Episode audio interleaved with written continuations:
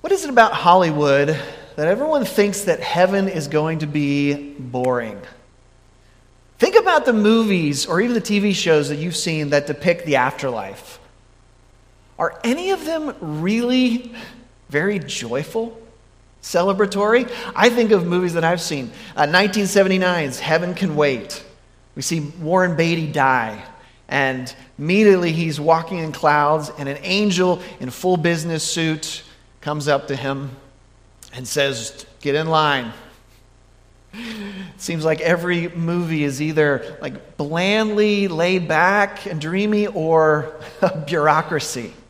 Uh, 1991's Defending Your Life has Albert Brooks dying and winding up in Judgment City, which is really just a bureaucratic nightmare.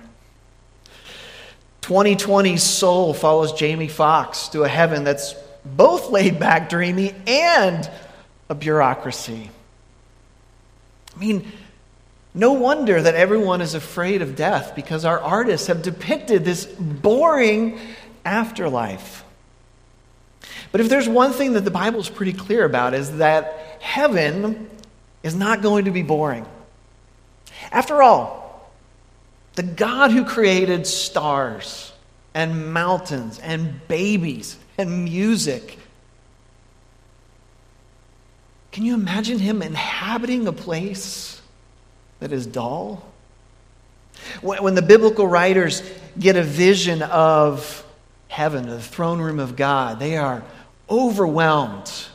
They are filled with awe and wonder. They see things that they can barely describe and that we could barely understand if they could describe it. I promise you, heaven will not be boring. Well, we have been studying the book of Zephaniah all month, and we're, we are at the end of the book, the last bit, the last seven verses. And these verses that we're going to read, they're a picture of God and his people in glory, in heaven. Now, we need to back up and say that for the people that Zephaniah was writing to, Israelites in the seventh century, they would have also heard these words as um, they would have heard these words as what life would be like after the Babylonian exile. Okay, a few weeks ago we talked about the Babylonian exile was when God sent the nation of Babylon to come and to defeat the Israelite army and to destroy the city of Jerusalem, destroy the temple, and take some of the people to exile. And so he is saying this is what life's going to be like back when you get back into Jerusalem, re- rebuild the temple, and start worshiping me together again. But since the writer of Hebrews tells us that the temple in Jerusalem is only a crude copy of the throne room of God in heaven, we can also see that this is a foreshadowing of a greater reality what life will be like in heaven. And so, if you are able, would you please stand for this reading of God's Word? Zephaniah chapter 3, starting in verse 14. Sing aloud, O daughter of Zion. Shout, O Israel. Rejoice and exult with all your heart, O daughter of Jerusalem. The Lord has taken away the judgments against you, He has cleared away your enemies. The King of Israel, the Lord, is in your midst. You shall never again fear evil. On that day it shall be said to Jerusalem, Fear not, O Zion. Let not your hands grow weak. The Lord your God is in your midst, a mighty one who will save. He'll rejoice over you with gladness. He'll quiet you by his love. He will exult over you with loud singing. I will gather those of you who mourn for the festival, so that you will no longer suffer reproach. Behold, at that time I will deal with all your oppressors, and I will save the lame and gather the outcast, and I will change their shame into praise and renown in all the earth. At that time I will bring you in, at the time when I gather you together, for I will make you renowned and praised among all the peoples of the earth when I restore your fortunes before your eyes, says the Lord. This is the word of the Lord. Please be seated.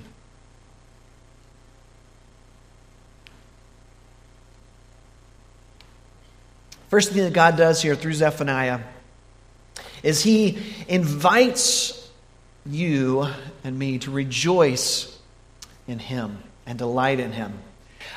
I have a friend who is told by his insurance company that Uh, he was being sued by someone that he was in a car accident with. And he was told that the damages could be so great that they would go beyond what his insurance covered and might even wipe out all of his savings and then some. And for over a year, my friend lived with this dread of what might happen, that how some judge or jury could find in favor of his adversary and ruin his financial future. Well, his insurance company finally notified him to let him know that the case had been settled and that he wouldn't owe any more money. And he never felt more relieved in all of his life.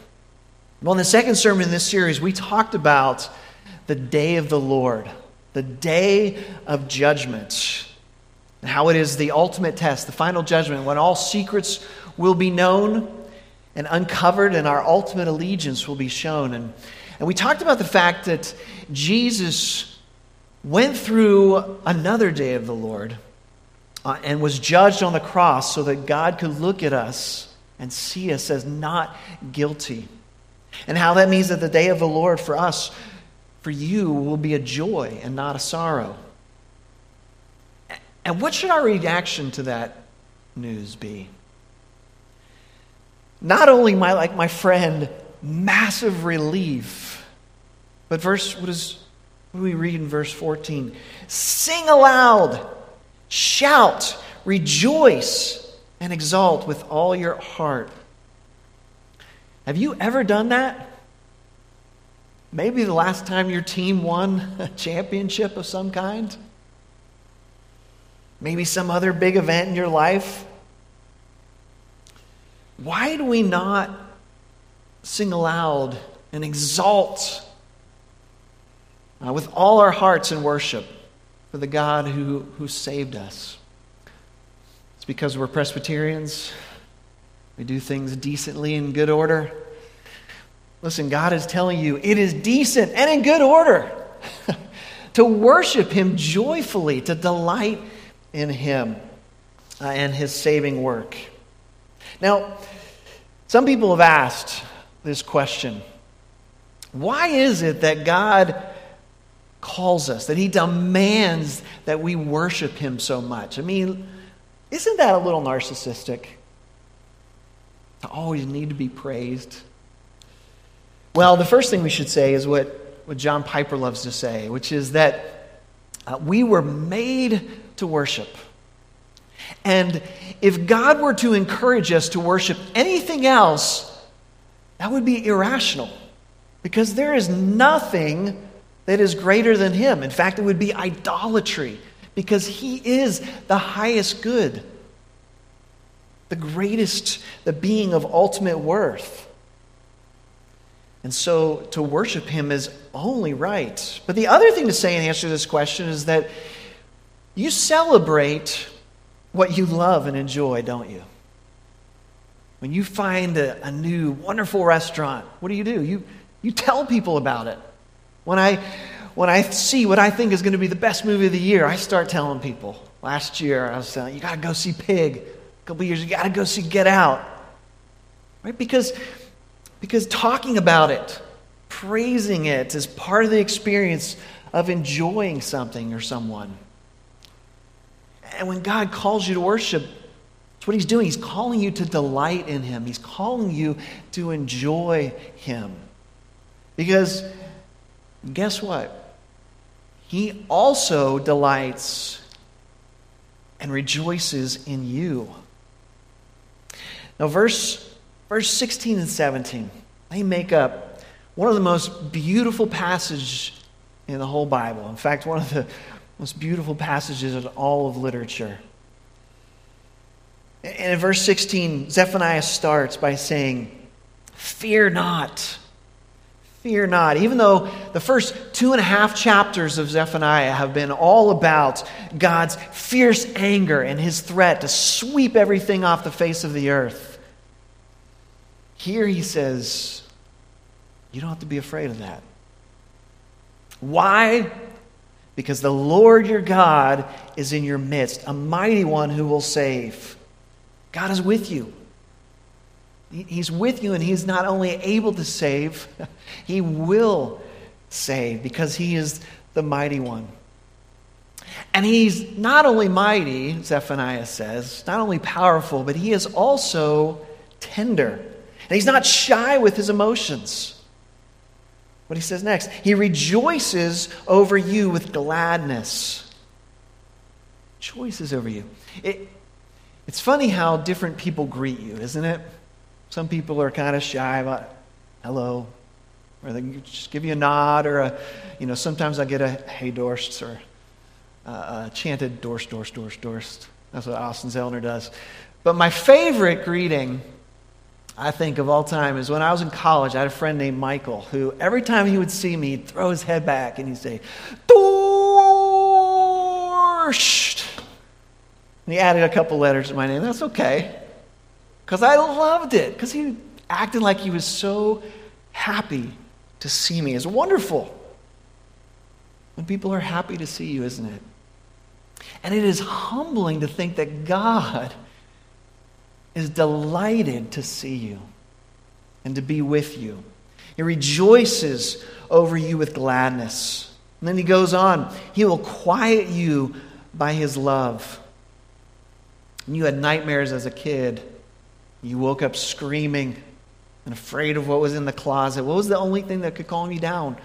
Mom or dad coming in, right? Putting their arms around you, telling you it's going to be okay. I'll protect you. Quieting you with their love. God is that kind of father. And then the kicker in this passage He will exalt over you with loud singing. Over and over in the Bible, we're commanded to sing to the Lord. Sing a new song. Sing with, with praise the Lord with a loud voice. And yet, here, we find out that it goes both ways. How crazy is that? It goes both ways that He exalts over us with loud singing. You know, I love it when I can hear you all sing over the band. It's a beautiful sound. Even though some of you don't think you can sing very well together, it is beautiful. Imagine how beautiful the voice of God is when He sings over you. Well, when? When will all this singing and rejoicing happen? Certainly when we get to heaven, but it is also a reality now. God's joy is for us is not just a future emotion. This kind of came out to me this week. I was leading uh, singing at a Bible study, and, and I introduced a song called He Will Hold Me Fast. And one of the lines in the song really kind of tripped me up when I was practicing it. The line is uh, Those he saves are his. What do you think completes that thought? Those he saves are his responsibility. Those he saves are his burden, his lucky sinners. No, what the line says is those he saves are his delight. Light. Jesus doesn't just save us because he has to. He's somehow obligated to. He saves us because we are his delight. We're what bring him joy. Unfortunately, almost none of us really believe that, do we? But I think if we did, would lead to true freedom. What is, what is true freedom? Well, starts with this to let go or overcome our fear of death. Now, I'll let you in a little secret. Almost everyone you know is afraid of death. And it, it keeps us up at night, it keeps us from being courageous. It keeps us from thinking too deeply about the most important things in life. At times, it really keeps us from loving other people. I think William Wallace was right. All men die, but not all men truly live. Because they're afraid of dying. The reason they're afraid of dying is either fear of the unknown or fear that they're going to get what they deserve. But if you're in Christ, Zephaniah says, the Lord has taken away the judgments against you and cleared away your enemies. And in Christ, what awaits you is a singing, rejoicing God who's delighted to bring you into his kingdom and into his presence. I love what C.S. Lewis writes in The Last Battle. When we die, we'll realize that we were part of a story and that this life was just the cover and the title page.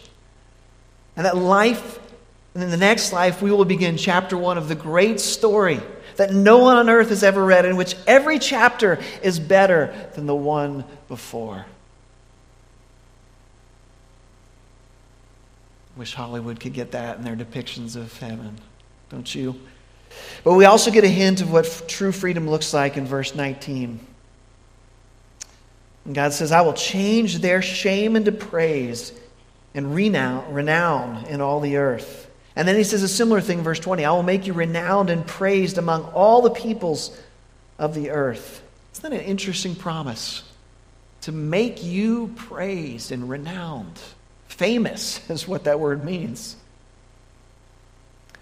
We spend so much time trying to win people's praise and prove that we are worthy of that praise.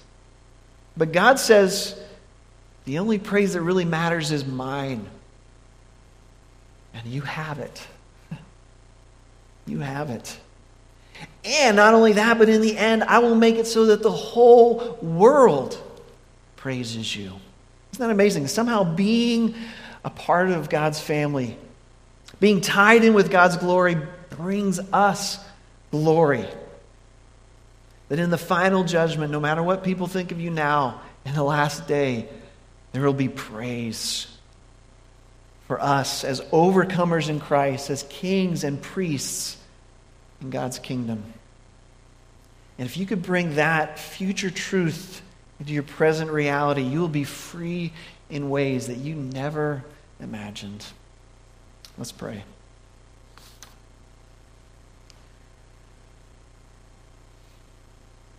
Father, we have a hard time